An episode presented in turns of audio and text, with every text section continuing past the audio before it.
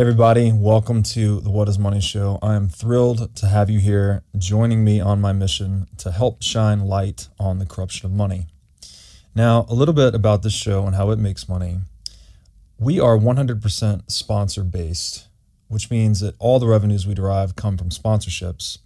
But I try to be very selective about the sponsors that I work with specifically trying to choose those who have values well aligned to the values expressed on this show, like freedom, education, self sovereignty, etc.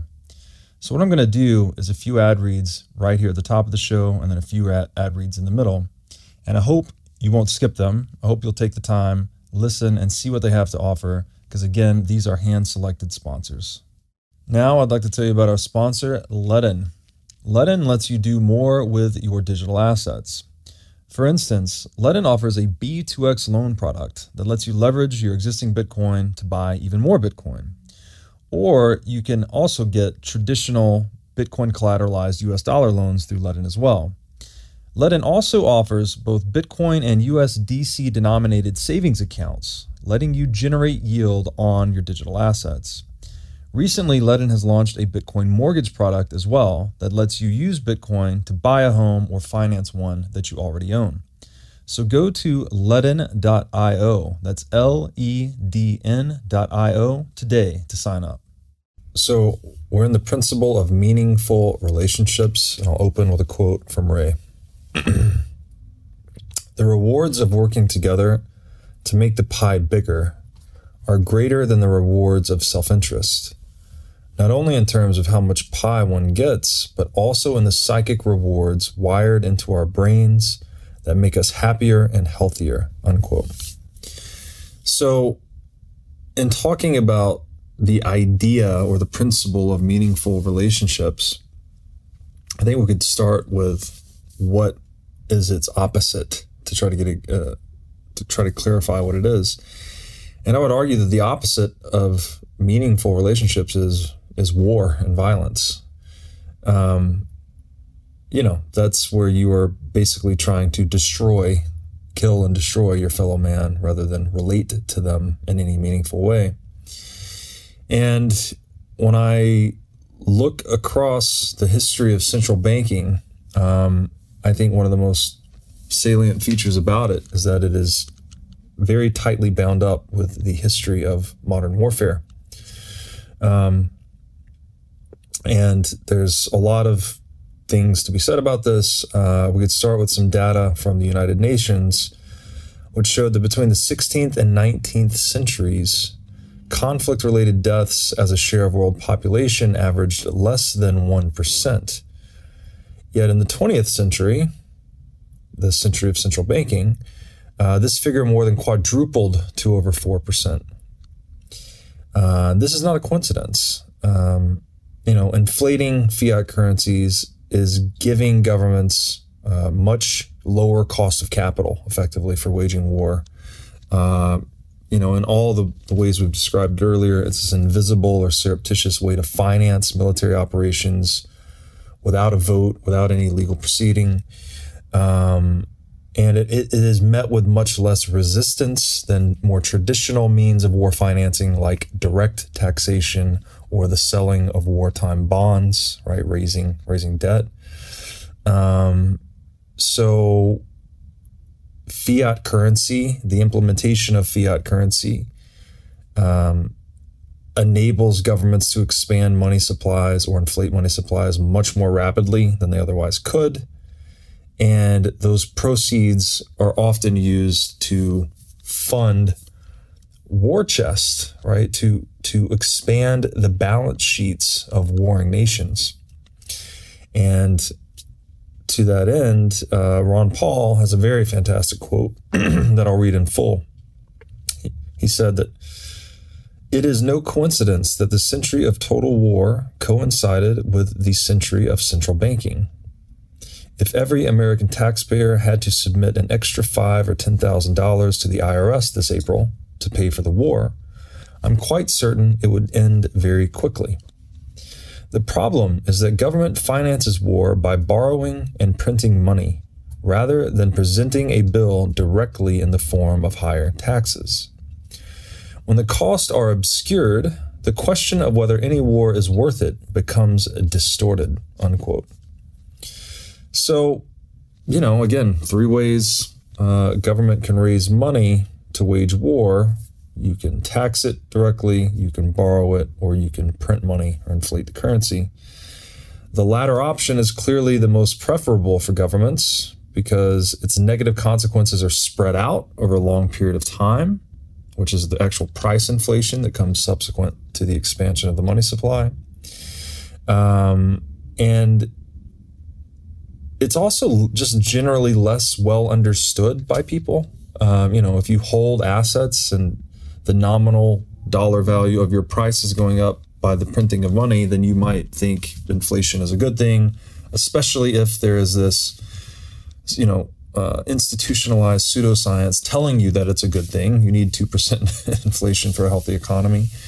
Um, and it, you know, the rising, you know, also not just your house, but equities, whatever your portfolio portfolio is, wherever it is expanding in nominal terms, you're getting this uh, papering over of the perception of economic harm, right? The economic harm is still being inflicted, but it's harder to see and it's it's done over long periods of time. And due to all of that confusion, that illusory nature of it, that optical illusion uh, nature of money printing, it affords bureaucrats, central bankers, uh, politicians much more plausible deniability, right? And you, you, we've seen this over the past two years.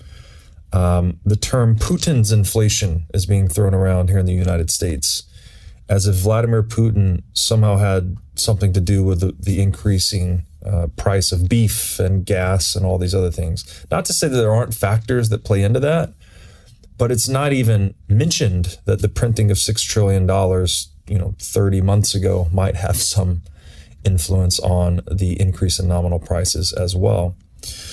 So, and this is not again, nothing new here, right? We're just going through it again. We've seen it many times before. Um, for example, you know, in the 1960s, there was a wartime economy that seemed really strong, right? And there are a lot of, again, a lot of fiat economists uh, advocating even for warfare as a as a means of accelerating economic activity.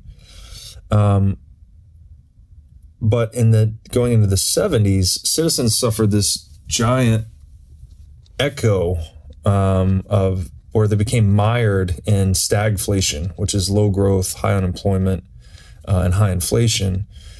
And that was all, you know, because we expanded money supplies in the 60s rapidly. Um, or I'm sorry, there was a post wartime boom. So it saw the expansion of currency supplies.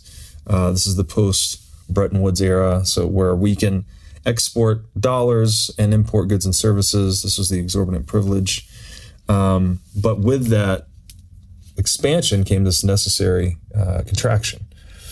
And so it was besides just the death and destruction that was wrought during the war itself, there's also this economic devastation and the lag uh, of the boom itself. So between 1965 and 1984, the Dow index suffered a drawdown of 80% from its peak value on an inflation adjusted basis in the wake of this soft money fueled military spending, spending spree that we saw um, in World War One and World War Two.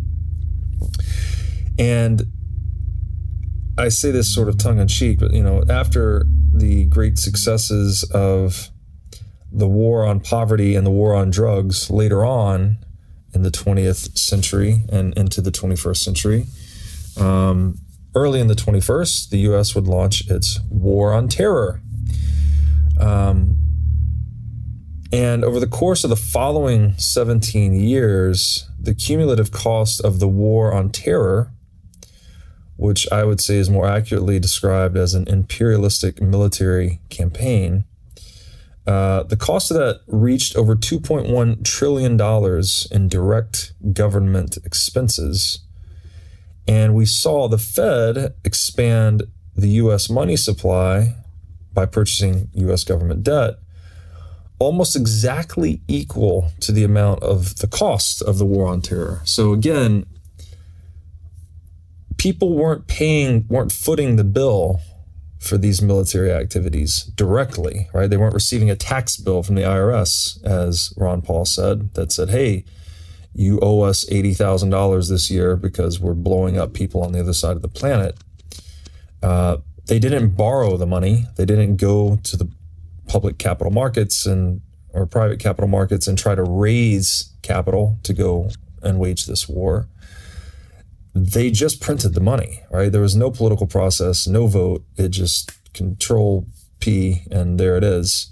And again, it's ironic. I think the the actual expansion of uh, during that 17, 17 year period was 2.4 trillion dollars expanding the, the monetary base and the cost of the war on terror was 2.1 trillion. So, um, coincidence perhaps, but seems pretty telling in my opinion.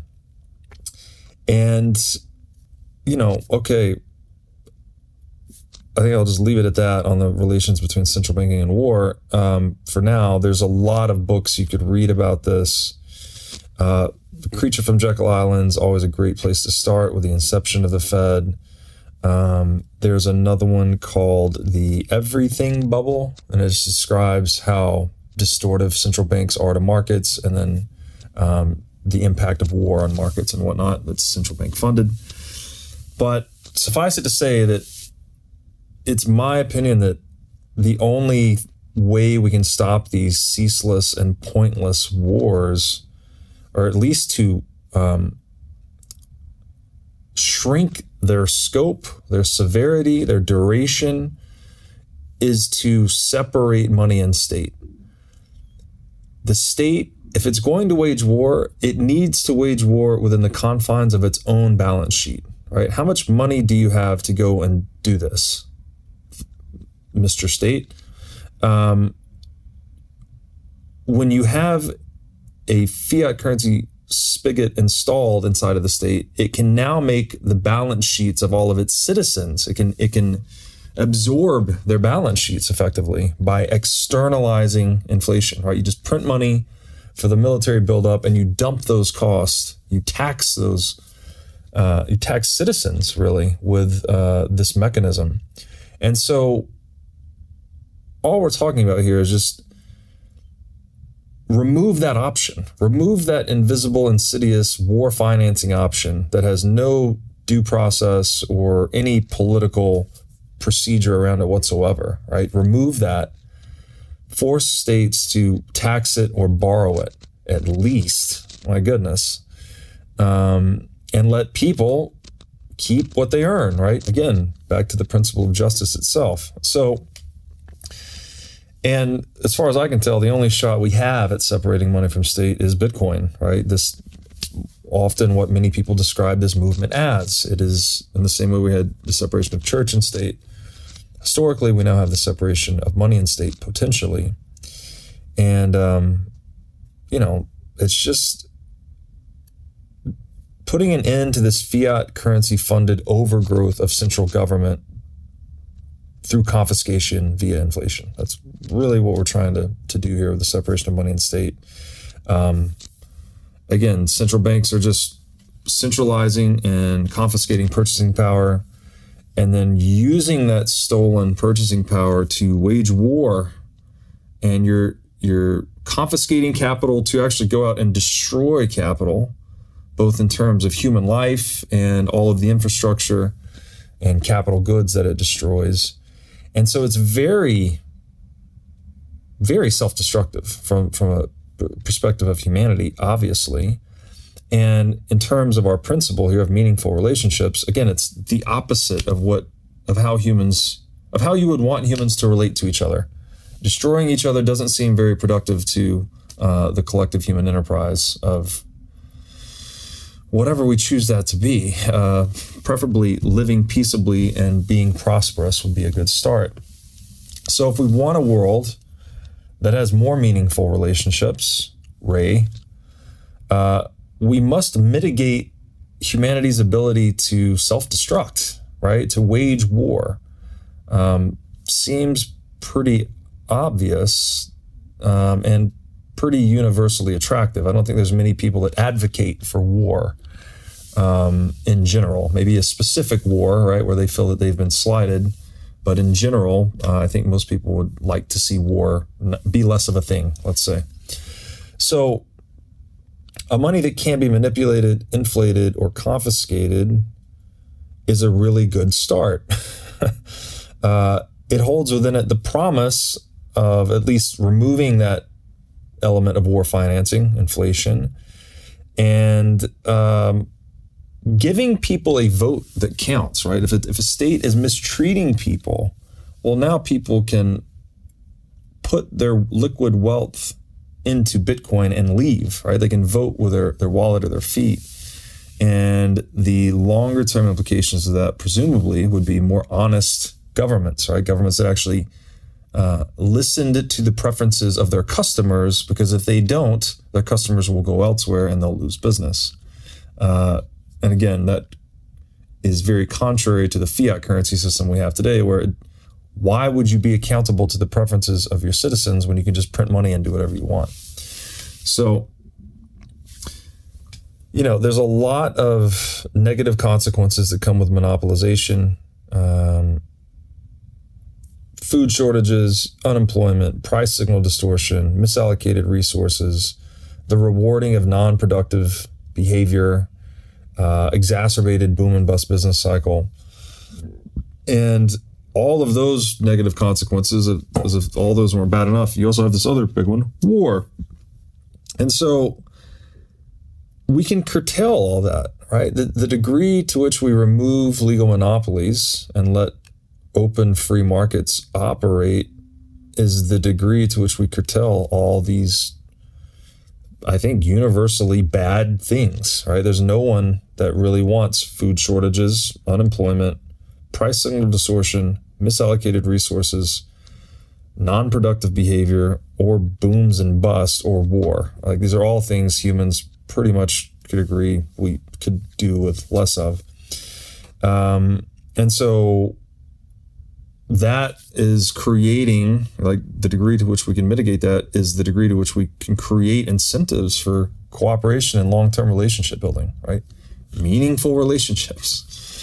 So i think you know there's strong arguments to be made that under a bitcoin standard world war one and world war two would not have wrought the destruction that they did.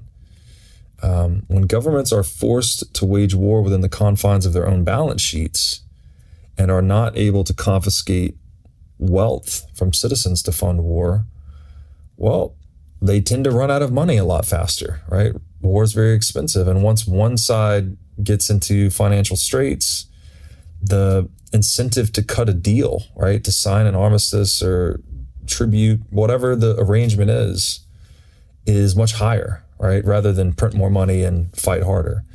So, um, there's really something to be said for that, right? Bitcoin could actually inhibit the possibility of there being a, a World War III at the scale, scope, and duration of, of World War II. So, you know, we could, and this is this may sound idealistic, but in a world running on Bitcoin, we may view World War One and World War II as just like a relic of our barbaric industrial past, um, which would make Bitcoin like the ultimate boon to the meaningfulness of relationships, right? If this idea of incorruptible, honest money just dampens the government war machine, well, that is almost the same thing as saying it, it makes relationships more meaningful, right? At least makes them more sustainable and possible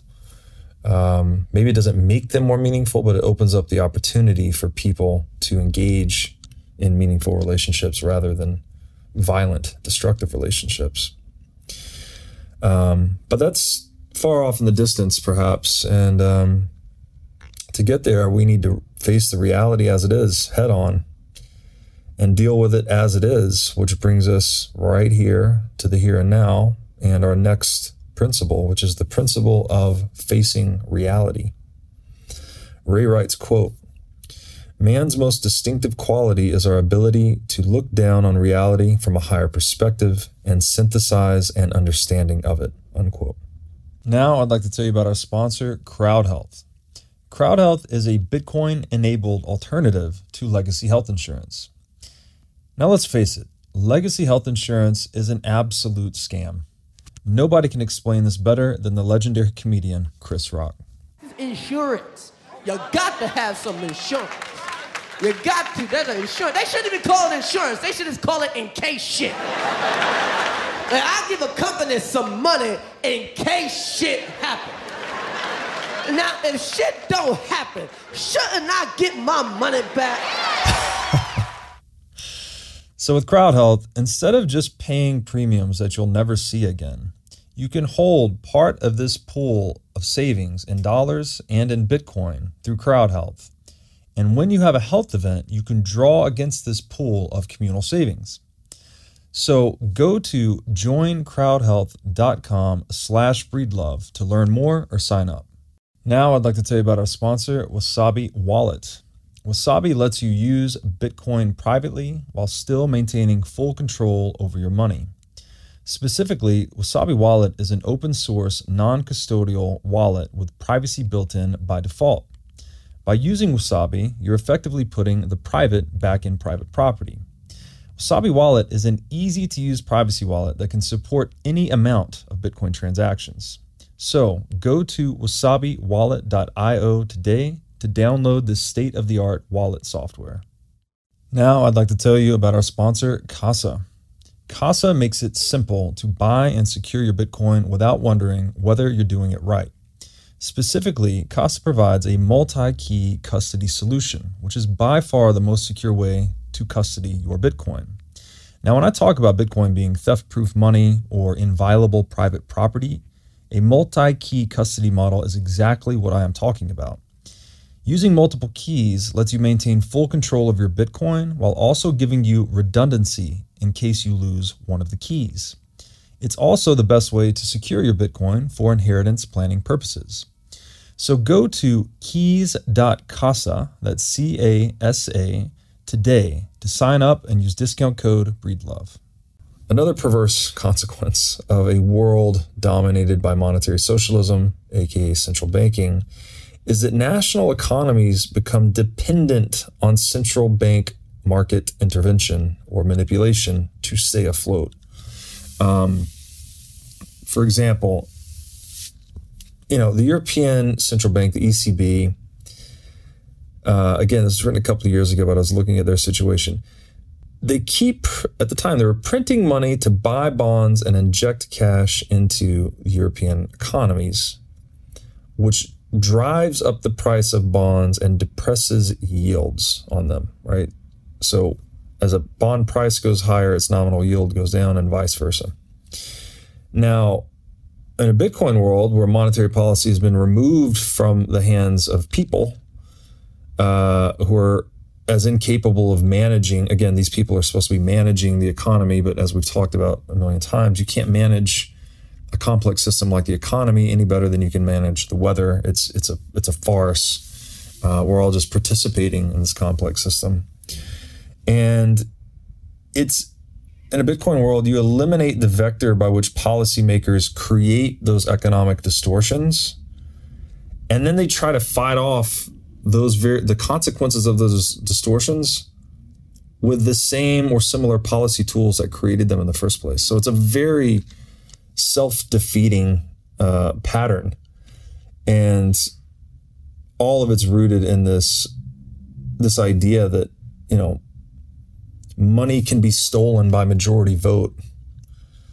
Maybe not necessarily a vote, right? Because the vote's not not part of the central bank decision decision making, but the government um, can deploy capital based on majority vote. So it's this weird dynamic where national economies become dependent on the theft occurring through the central bank. And so it, it creates a very perverse set of incentives um, and, you know, drives things into the ground, like even bonds themselves, right? So negative yielding debt it's just one symptom of this fiat disease, this weird, perverse incentive arrangement. Um, another manifestation of this this fiat uh, disease corporations buy back their own stocks right in what's called share buybacks. And recently you know uh, the past three to five years that's actually become the dominant source of demand for equities is actually companies buying back their own shares. Again if you have access to cheap credit or or um, you're close to the fiat currency spigot your incentive is to borrow dollars, obtain dollars while they're strong, and then sell them to buy something that's expected to appreciate. Well, for companies, this is often their own stock, right? These are executives inside the company making these decisions. Uh, obviously, they're going to bet on themselves, and also their compensation packages are also tied to um, EPS, you know, earnings per share, and things like this. So they can buy more shares from the market, put those into treasury stock. They can decrease uh, the bottom half of that EPS calculation, the denominator, and therefore increase EPS and increase their, their bonus payouts. So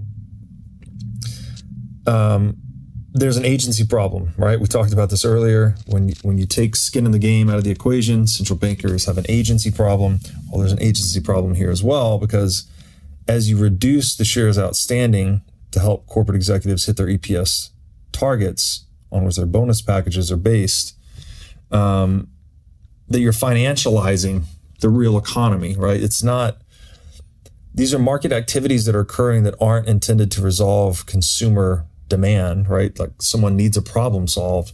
This is just financial wizardry. so these guys can create a higher take for themselves by manipulating the inputs to their compensation formulas. And those inputs are only manipulable to the extent that money is manipulable. So we can, you know, instead of trying to get in here and prosecute individual executives as they twist the rules, it's like just pull, remove the option from everyone. Just take the manipulation of money out of the equation, and then this whole game stops being played. Um, and all of that, you know, again, the financialization component, that all, it's all an expense on the real economy, right? It's not adding any real economic value, not making any more plants, equipment, et cetera, et cetera. Now it's a necessary informational tool. We need to connect buyers and sellers, lenders and borrowers, but you want that financial component of the real economy to be as small of a proportion as possible because that means you're creating the most wealth with the least amount of admin, let's say. So there's this perverse configuration of dependencies that you get low risk appetite investors. They're being driven out of safe investments like bonds because of negative yields, right? The thing doesn't even pay you back principal anymore when you get into negative yielding territory. So this pushes them out further along the risk curve into equities or even uh, more risky assets. But due to this, the soft money fueled share buybacks that were, we outlined earlier, the dominant source of demand for equities are now the corporations themselves buying back their own stock with artificially cheap money, which makes their share prices perversely dependent on continued central bank expansionary monetary policy. They want you to keep printing, to keep driving share prices higher. This is stealing from the middle and lower classes to satiate the appetite for resources of those nearest the monetary spigot. Again, this is the widening of the gap between rich and poor. Um, and this is, you know, the middle class, right? You're eviscerating the middle class. Well, the middle class is what you want to keep strong and healthy. if you want your society to live long and prosper. So, in this twisted turn of fiat disease, you get entire retirement portfolios, very risk averse investors, pension funds, etc. They get forced into dependency on central bank monetary policy that is continually accommodative, uh, easy cash, easy credit. And they can only maintain the central bank can only maintain this confiscation via inflation so long as the underlying society remains sufficiently productive and submissive. So, this is a, a system that is destroying productivity, but is requiring steadily more productivity to remain viable into the future because there's an accumulation of debt uh, with with each expansion of the fiat currency supply. So, all of that to say, it is intrinsically self-annihilating. Uh, again, you can reason about this to get to reach this conclusion, or you can observe the history of, of fiat currencies and, and monetary debasement, and you'll reach the same conclusion. So, in the spirit of this principle, which is facing reality, I think we're just living in the fiat currency endgame. This iteration of the fiat currency endgame. If interest rates aren't held down, or if central banks stop injecting liquidity in steadily larger doses, the economy will just crash, right? That's the game that we've, that's the corner we've painted ourselves into uh, from a central bank standpoint. Even if they do those things, it's only a matter of time before society become starts to become unglued, as it always does when we debase currency.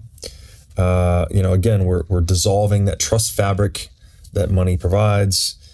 Um, and although it's probably pretty clear by now, fiat currency is just not, it's an unsustainable monetary system for all of these reasons. Again, let's look at history. Well, China first attempted a fiat currency in the 7th century it operated for 500 years and ended in hyperinflation. Ever since then, every major fiat currency, aside from the currently dominant US dollar and British pound, have suffered the same fate.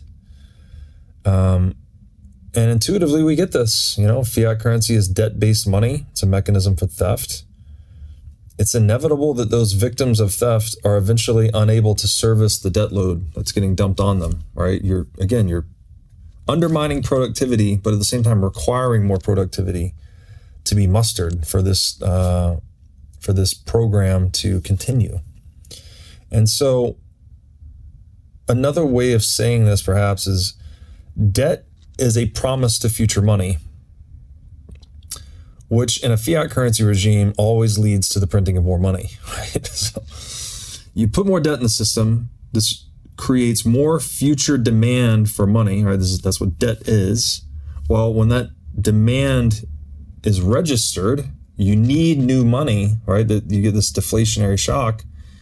And in a fiat regime, what does that mean? That means, well, they're going to print it every time. And every time they print it, you're widening the gap between rich and poor. You're putting more leverage into the system. You're fragilizing the whole economy and driving it towards its inevitable demise.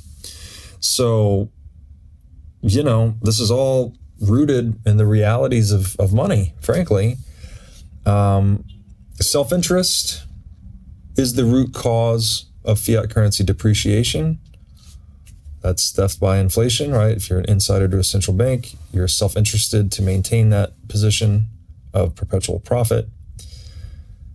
Self interest is also the root cause of Bitcoin's appreciation, though, because you have individuals accumulating the form of money that can't be printed or can't be stolen. And as it's priced in terms of other monies that can be printed and can be stolen, uh, number go up, right? Bitcoin US dollar price go up, as we say.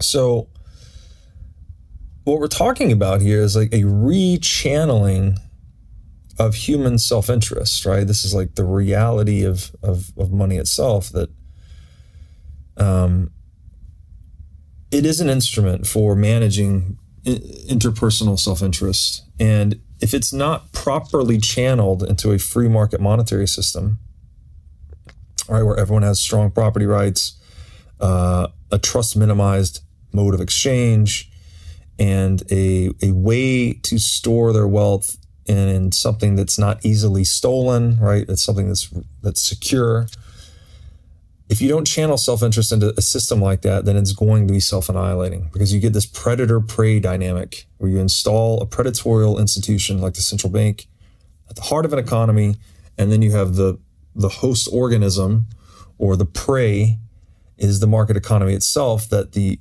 the central bank is siphoning wealth off of. And if there's no check on that parasitic activity, then of course it ends catastrophically, as it always has. So, you know, central banking is central planning, and we know, at least in the West, we know central planning doesn't work in general. But for some reason, some weird reason, we've accepted that it works in money, which is the biggest and most important market. So, it's like if you if you don't get central planning or you don't think central planning works, how could you possibly think central banking works?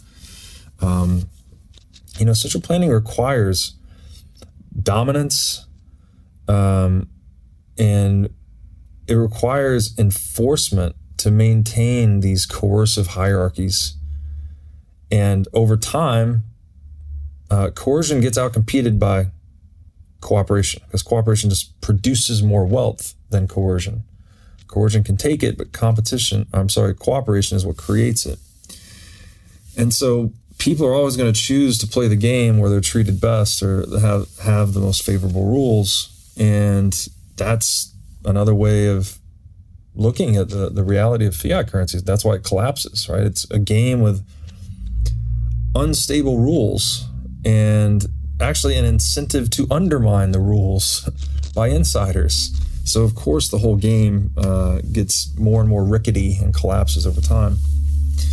So, I mean, this is kind of the big idea, you know, that you've got going all the way back to Ray's first principle, which was the idea of meritocracy itself. What was it all about? You know, it was all about depoliticizing the decision making process. So Ray wanted to create an organization that it wasn't about tenure or who had the bigger desk uh, that that carried the most most weight in a, a collaborative decision making environment. He wanted the best ideas to win out, right? He wanted the, the person with the most merit, um, that person's input to be heard, even if that person is an intern or whatever it may be. So that was his aim, right? That was his aim in cultivating the Bridgewater operating and cultural environment was to have a the depoliticization of the decision making process inside of his organization such that the best ideas could flourish right? You could decide on merit uh, et cetera et cetera. And he's very successful at that. Bridgewater is one of the most successful hedge funds in the world. And the reality of bitcoin is somewhat similar right we're just talking about depoliticizing the monetary system take the human, the man in the middle out of the equation. You don't need human intervention on these timeless principles like uh, people keeping what they earn, right? Uh, do not steal, do not kill, right? In terms of definancing war. Um, you're just taking politics out of the most important the most all-encompassing technology that humans use, and that is money. So, um, again, I hope this letter helped articulate some of the more nuanced perspectives on Bitcoin, and I think it it was cool to look at the world through Ray's worldview. Um, really forced me to kind of crystallize my thinking on some things. And so, in conclusion, you know, Bitcoin is this ungovernable, unstoppable, perfectly trans perfectly transparent implementation of an energy-based, absolutely scarce, free market monetary technology. Um, it's honest money, right? It's just it is what it says it is.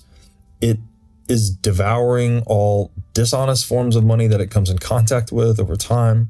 Uh, this includes all other crypto, all fiat currencies, uh, anything else that's being used as money just sort of collapses into Bitcoin because Bitcoin has perfected the properties of money. And the value, like the monetary premium that's collapsing into Bitcoin, I don't think it ever leaves again, right? Bitcoin, at least through the scope that I've seen it through, you know, liquidity begets liquidity. The market has always wanted one money. That's what gold was, right? It became the single open source analog monetary network. Um, and it's a technology that's valued based on its network size, right? So the more network participants, the more valuable the money. So the whole thing trends towards one solution. So if Bitcoin's out competing all these other forms of money and it's falling into this you know, virtually perfect form of money, then I don't think that purchasing power ever comes back out. It's like a one way street. And so I think in many ways, Bitcoin's also kind of taking human history back towards, at least monetary history, back towards its point of origin, which is hard money, honest money, right? Something people choose consensually through trial and error on the free market, not something that's imposed upon them by government. And you know, perhaps that there's more to that than just just the monetary history. Like I've noticed a lot of Bitcoiners eating ancestral diets, and um, many coming back to the wisdom of religion and things like this. So there seems to be this traditional value inspiration about interacting with Bitcoin, and um, you know, for all those reasons, I think Bitcoin Ray it is the paradigm shift you've been you've intuited or you've seen coming or you've been talking about. And uh, it's that great pendulum of nature that you always talk about that's swinging back and forth. It's just happening again right? We're going back to our roots in terms of having free market money uh, emphasis on individual rights. This is an overall advancement of this American enterprise and experiment where we tried to create a decentralized governance system. You know, Bitcoin is such a decentralized governance system that it lets you govern yourself effectively, right? You run the node, you choose the rules you want. Um, and it just so happens that people favor rules that are universally uh, fair and in their own self interest. There's like this Schelling point that Bitcoin has established. And um, yeah, for all these long winded, elaborated reasons, I think Bitcoin is the most significant innovation in the history of humanity. And Ray, I know you've come around to Bitcoin a little bit since I wrote this back in 2019, but I think you still have a ways to go. And I hope this letter helps you get there.